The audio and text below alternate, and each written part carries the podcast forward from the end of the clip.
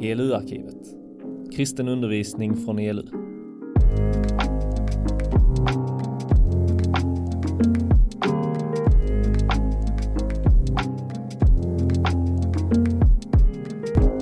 Kul att vara här, mår ni bra?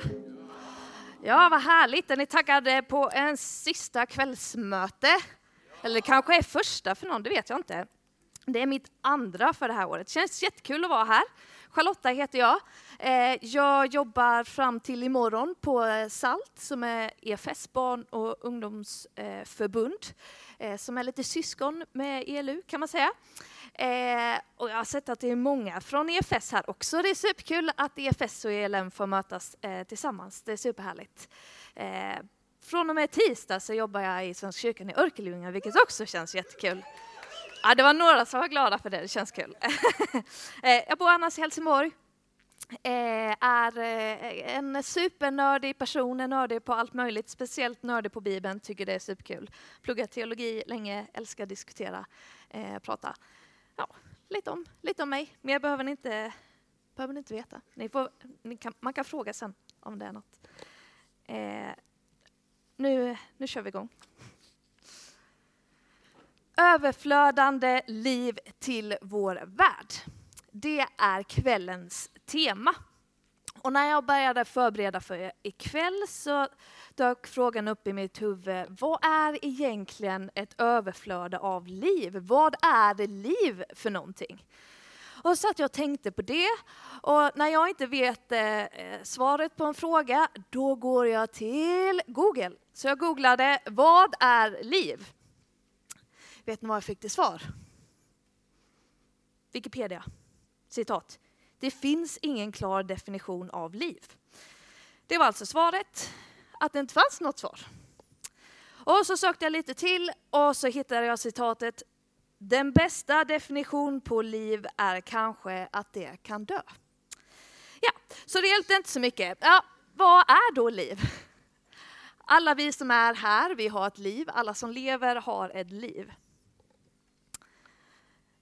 Men att ha en relation med Gud, säger Bibeln, det ger så mycket mer liv. Jesus säger, som ni säkert hört innan i Johannes evangeliet 10, att jag har kommit för att de ska ha liv och liv i överflöd. Jesus har alltså kommit hit ner till jorden för att vi ska få ha liv i överflöd. Och vad innebär då det?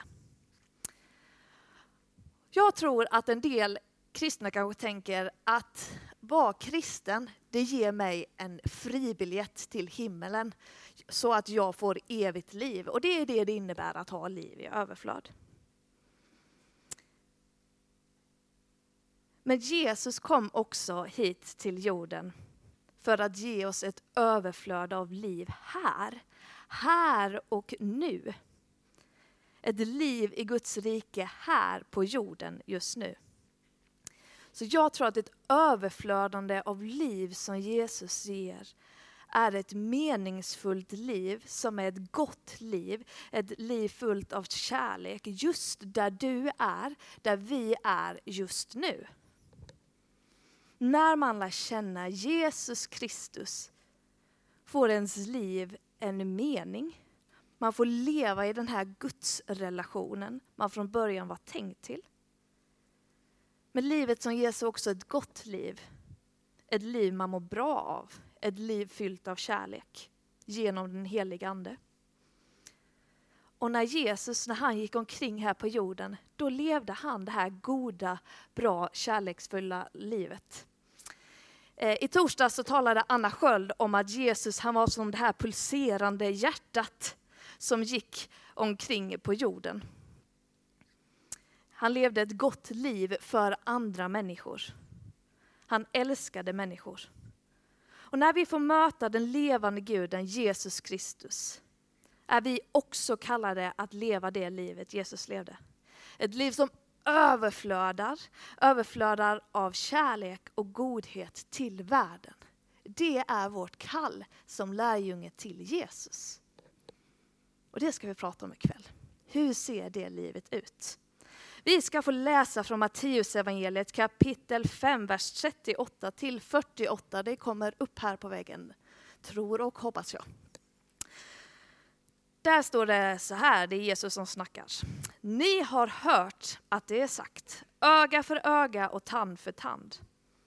Jag säger er, stå inte emot den som är ond. Om någon slår dig på högra kinden, vänd också andra kinden mot honom. Om någon vill dra dig inför rätta och ta din tunika, så låt honom få manteln också. Om någon tvingar dig att gå med en mil, så gå två mil med honom. Ge åt den som ber dig och vänd dig inte bort från den som vill låna av dig.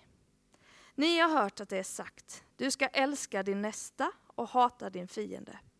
Jag säger er, älska era fiender och be för dem som förföljer er. Då är ni er himmelske fars barn. För han låter sin sol gå upp över onda och goda och låter det regna över rättfärdiga och orättfärdiga. För om ni älskar dem som älskar er, vilken lön får ni för det?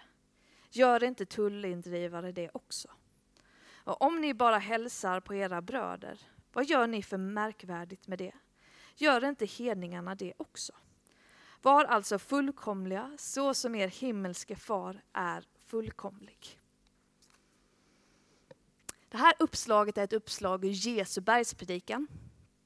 Bergspredikan är nog ett av de mest kända ställena av Jesu undervisning. Det är många som vet någonting som står där. Kanske man har hört om saligprisningarna eller man har hört om vår fader eller att ni är, ni är jordens salt.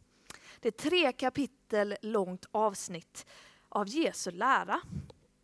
Och det är här han liksom säger sitt, sitt manifest. Det han vill säga om hur hans lärjungar, hur de ska leva och hur de ska vara. Men jag tror också att den här bergspredikan kanske är en av de mest missförstådda delarna av Jesu undervisning. Och definitivt den delen som minst folk följer.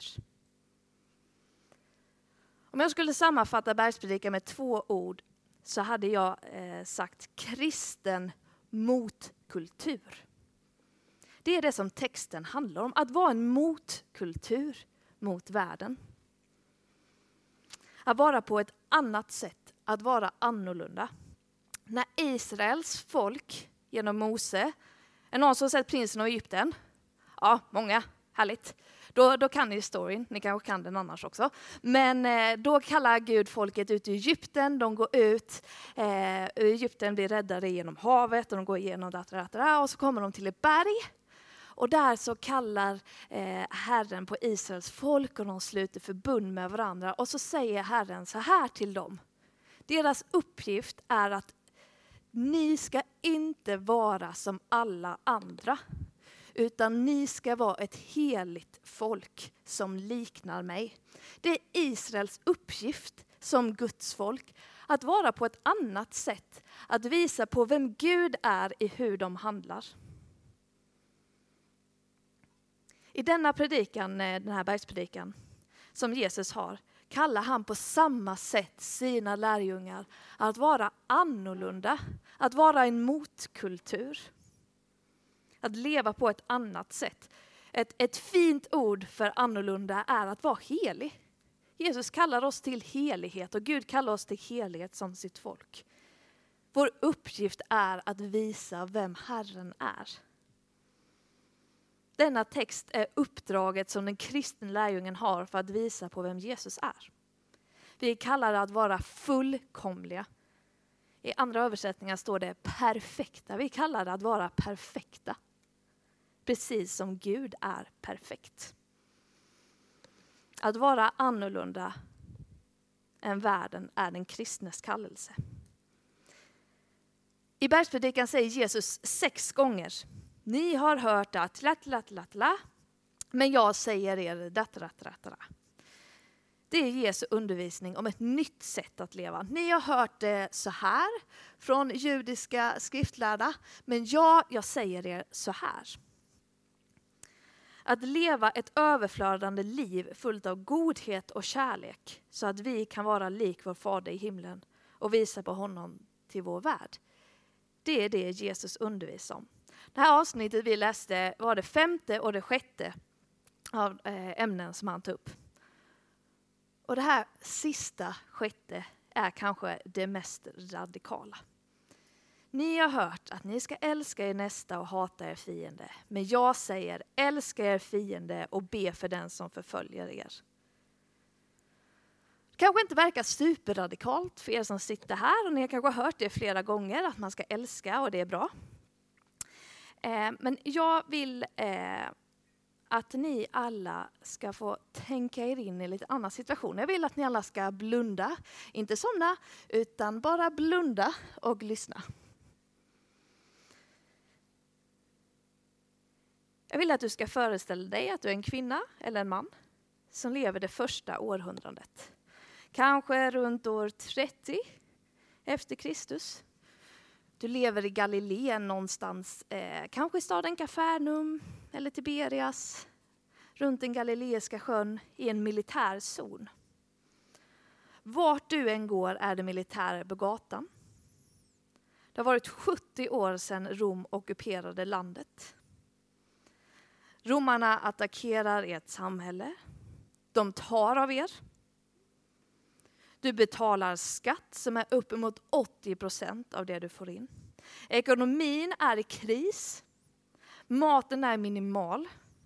Du lever dag för dag i det du kan samla ihop. Romarna tar fastigheter ifrån dina föräldrar, ifrån din mormor och morfar, ifrån din farmor och farfar, ifrån dina vänner. På daglig basis känner du någon som blir förtryckt, kanske psykiskt eller fysiskt, att någon blir misshandlad, någon blir piskad, någon blir slagen utan att ha gjort något. Dina vänner blir misshandlade av militären. Upproret det gror under ytan mot romarna. Du har en vän som är med i en upprorsgrupp som heter Sikari. De smyger sig runt på romarna, skär halsen av dem. Du har en annan vän, han har gått med i den nybildade gruppen Seloterna. De är en typ av gerillagrupp som försöker störta romarna. Den bibel du har växt upp med är full av berättelser om krig och av våld. Du har vuxit upp med din rabbin som berättar om hur Gud räddat ett folk från babylonierna, från assyrierna, från perserna, från filisterna genom krig. Men var är nu din Gud? Var är Guds Messias, Guds utvalda som ska rädda ditt folk? Som Gud lovar ska komma och befria er. Som i profetia efter profetia som du hör varje lördag säger ska komma en kung som ska befria Israel från förtryck. Romarna är hårda. De tar era pengar, de tar din skörd, de misshandlar dig. Du väntar på din befriare. Och så ibland så kommer det någon som säger sig vara Messias, som ska komma och befria landet från, från romarna. De misslyckas alltid. Sist det hände för några år sedan, då beslutade romarna att korsfästa 6 000 av de som bodde runt omkring dig. För att de stod upp emot romarna med sitt messiasanspråk. Men nu har du hört talas om en ny rabbi. Han heter Jesus från Nasaret. Nasaret ligger ju inte så långt bort. Han ska tala på ett berg i närheten och du drar dit för att du ska se vad han har att säga. Vissa kallar honom Messias. Kan det vara så? Du går dit för att höra. Det är tusentals människor där. Den här Jesus som börjar tala, vissa grejer har du hört innan från andra liksom riktigt seriösa eh, personer som läser sin Torah, sina Moseböcker riktigt väl. Men vissa saker är helt nya. Först tycker du det är lockande. Sedan börjar han tala om icke-våld och du blir obekväm. Jesus säger till massan, ni har hört att det är sagt att du ska älska din nästa och hata din fiende. Jag säger er, älska era fiender och be för dem som förföljer er. Då är ni er himmelske fars barn, för han låter sin sol gå upp över onda och goda och låter det regna över rättfärdiga och orättfärdiga. För om ni älskar dem som älskar er, vilken lön får ni för det? Gör inte tullindrivare det också? Om ni bara hälsar på era bröder, vad gör ni för märkvärdigt med det? Gör inte hedningarna det också? Var alltså fullkomliga så som er himmelske far är fullkomlig. Ni kan få öppna era ögon igen. När man sätter sig in i vilken situation man är i är det inte så svårt att tänka att man kanske inte tyckte så hemskt mycket om sina fiender. Man kanske inte kände att man ville be för dem som förföljde en.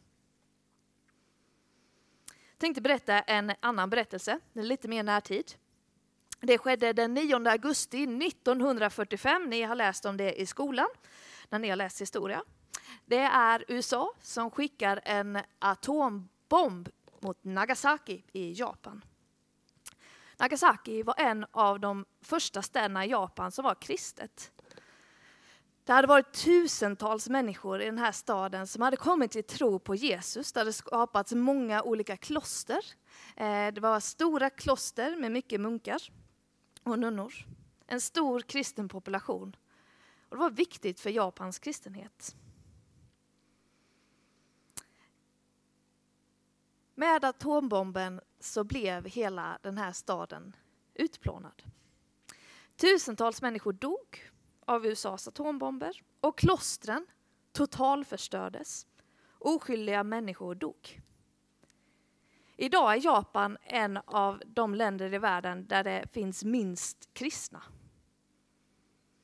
Vilket man kan förstå när man utplånar hela kristna städer. George Zabalka är en romersk-katolsk präst som var med vid bomberna. Och han välsignade de amerikanska soldaterna som skulle åka ut och bomba eh, Nagasaki. Han säger att han, eh, han gav dem nattvard och så bad de för det här eh, brutala eh, mordet som de här amerikanska soldaterna skulle utföra. Majoriteten av soldaterna som utförde dådet de var också katoliker. Eh, men de tyckte att de gjorde rätt att de var rättfärdiga. Eh, och han, George har skrivit en bok om det här vansinnet som han var en del av. När han var med och välsignade dödandet av massvis med oskyldiga människor. När han sände iväg soldaterna för att mörda sina bröder och systrar i Kristus. Och det är nästan ingen som tycker att det är något fel idag, eller tänker på det. Att det var väl inget fel med atombomberna. Men hur långt har det inte gått från Jesu undervisning om att älska också våra fiender? När vi inte ens klarar av att älska våra bröder och systrar. När kristna börjar mörda andra kristna och säger att det är rättfärdigt säger att det är gott. Det är ingen som tycker det är eh, något fel. Man rycker lite på axlarna. När vi med raka ryggar dödar våra egna syskon i tro att det är rätt. Vi älskar inte ens varandra. Vi älskar inte vår nästa. Hur långt ifrån Gud har vi inte kommit? Hur ska vi kunna visa på Jesus med den kärlekslösheten? Hur ska vi kunna vara annorlunda än den här världen? Denna handling som de här soldaterna utförde från USA har påverkat kristenheten i Japan jättemycket. De vill inte tillhöra kyrkan efter vad som hände den dagen med den djupa hatfulla handlingen. Att älska sin fiende be för den som förföljer dig är en av de mest radikala undervisningar som Jesus har. Ett av de mest radikala buden som Jesus ger. Kärlek är det mest radikala Jesus kommer med. Det upprör människor på djupet. Hur ska jag kunna älska någon som gjort mig orätt? Hur ska jag kunna älska den där mördaren, den där våldtäktsmannen, den terroristen, den syndaren? Det är provocerande. Vi klarar knappt av att älska våra egna vänner. Vi snackar illa om våra klasskompisar. Säger den där sarkastiska kommentaren om varandra. Pratar illa om våra kollegor. Vi kallar folk elaka namn. Vi driver om människor. Vi älskar inte. Men det är det vi kallar det till. Att leva älskande liv för den här världen. Att leva ett utgivande liv. Att vara generös, ge åt den som behöver. Låna ut glatt. Ge din mantel när någon ber om den. Missförstå inte att Jesus snackar om att man bara ska vara passiv och naiv och låta folk utnyttja en hela tiden. Ehm, att vända andra kinden till är ett bra exempel av att om eh, jag slår dig på din högra kind, då betyder det att jag har slått dig med baksidan av min hand. Vilket är ett eh, tecken av vad heter det, respektlöshet. Att smacka till någon. Jesus säger om någon ska slå dig, då kan du vända andra kinden så att de åtminstone får slå dig eh, med värdighet. Jesus menar, var inte dumsnäll. Låt inte folk göra vad som helst med er och bara låta folk stjäla massvis med grejer av er. Men älska. Kärlek i vårt samhälle är väldigt mycket en känsla. Jag ska känna kärlek för någon. Jag ska känna att oh, jag är kär i den personen. Men kärlek i Bibeln är inte en känsla, det är en handling. Det är någonting jag gör. Och det är något man kan öva upp sig på. Jesus han älskade i handling. När han upprättade folk, gav pengar åt fattiga, befriade människor från sjukdomar, dog för mänsklighetens skull. Och det är den kärleken vi är kallade till. Ett älskande liv till världen är ett utgivande liv till världen. Inte att jag ska känna, oh vad jag älskar människor. Utan att jag ska göra kärlek för dem jag möter. Möta det onda med godhet. Jag hade en vän, eller han är fortfarande min vän. Jag har en vän.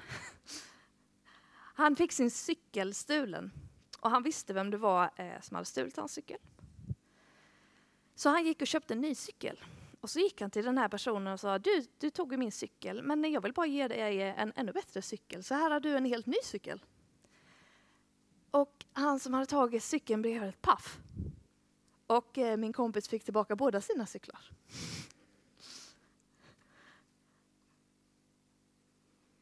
Att möta ondska med godhet, hat med kärlek. Det är Jesu nya radikala sätt att leva. Och ett sådant liv är ett överflödande liv av kärlek och godhet som kommer förvandla vår värld. Men hur gör jag då det? Jag kan sätta en enorm press på mig. Ja, hur ska jag klara av det? Jag tror det finns en anledning att bergspredikan är den som minst folk eh, följer eller lyder. Och det är för att det är svårt. Hur ska jag kunna leva på det sättet? Hur ska jag kunna vara perfekt? Hur ska jag kunna vara fullkomlig? Hur ska jag kunna vara lik Gud? Det går inte. Min kompis han gav den här extra cykeln en gång. En gång följde han det som Jesus har sagt att han alltid ska göra. Men han gör inte alltid så. Och svaret är att det går inte. Du kan inte. Du kommer inte klara av att leva på det här sättet. Du kommer inte klara av att alltid leva utgivande, att alltid göra gott, att alltid ge det extra. Du kommer inte klara av att leva det liv som Jesus har kallat dig till att leva. Vissa teologer de menar att bergspredikan är bara Jesus sätt att visa på hur syndiga vi människor är. Att vi inte klarar av att leva ett riktigt gott liv. Att bergspredikans syfte är att visa på behovet vi har av en frälsare, av en räddare, av Jesus Kristus. Jesus standard för vad ett bra liv är, det går inte att leva. Den enda som har levt ett sånt liv, vem tror ni det är? Jesus! Det är bara Jesus. För du klarade inte att leva så i din egen kraft, utan du behöver Jesus. Relationen med Herren själv. Att den helige anden bor i dig. Att han också får verka i dig. Att Guds egen kärlek får genomströmma dig.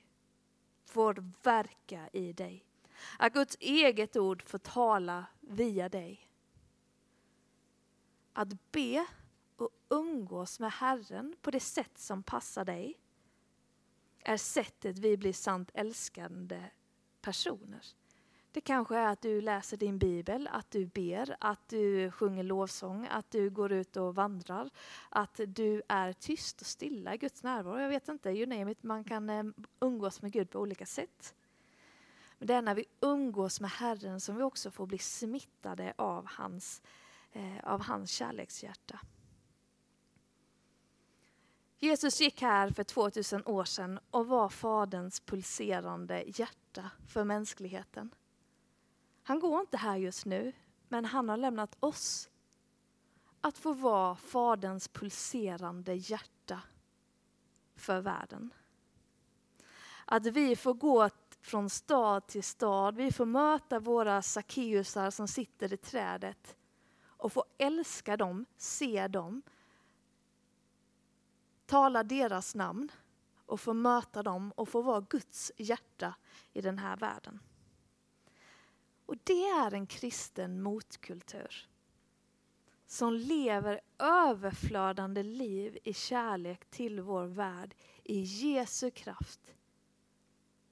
Genom att likna Jesus i hans liv och hans karaktär.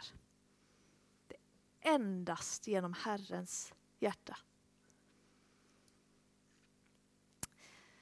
Så låt oss få älska våra fiender. Be för dem som förföljer oss. Kanske inte ha en, eh, en fysisk krigsarmé som står vid vår front. Vi kanske har någon som tycker politiskt annorlunda än oss. Som eh, står emot våra åsikter. Men vi har alla fiender emot oss. Låt oss älska inte bara vår nästa, utan vår irriterande klasskompis. Låt oss också älska den utsatta alkoholisten vid ICA.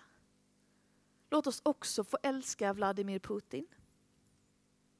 Låt oss få vara sådana människor som i kärlek blir söner och döttrar till vår himmelske fader och i allt blir fullkomliga likt honom. Men bara i Herrens egen kraft. Låt oss be. Herre, tack att du är utgivande liv, att du är överflödande liv och kärlek till vår jord. Och vi ber helig Ande, verkar du i oss. Förlåt oss all vår, vår ondska och vår liksom hat som vi har mot vissa människor, Herre. Vi ber att vi istället ska få fyllas på av din kärlek av din godhet, att få se med dina ögon, få älska med ditt hjärta, få prata dina ord, Herre. Gör du oss mer lika dig. Vi längtar efter att få vara mer med dig och vara mer lika dig, Herre. Amen.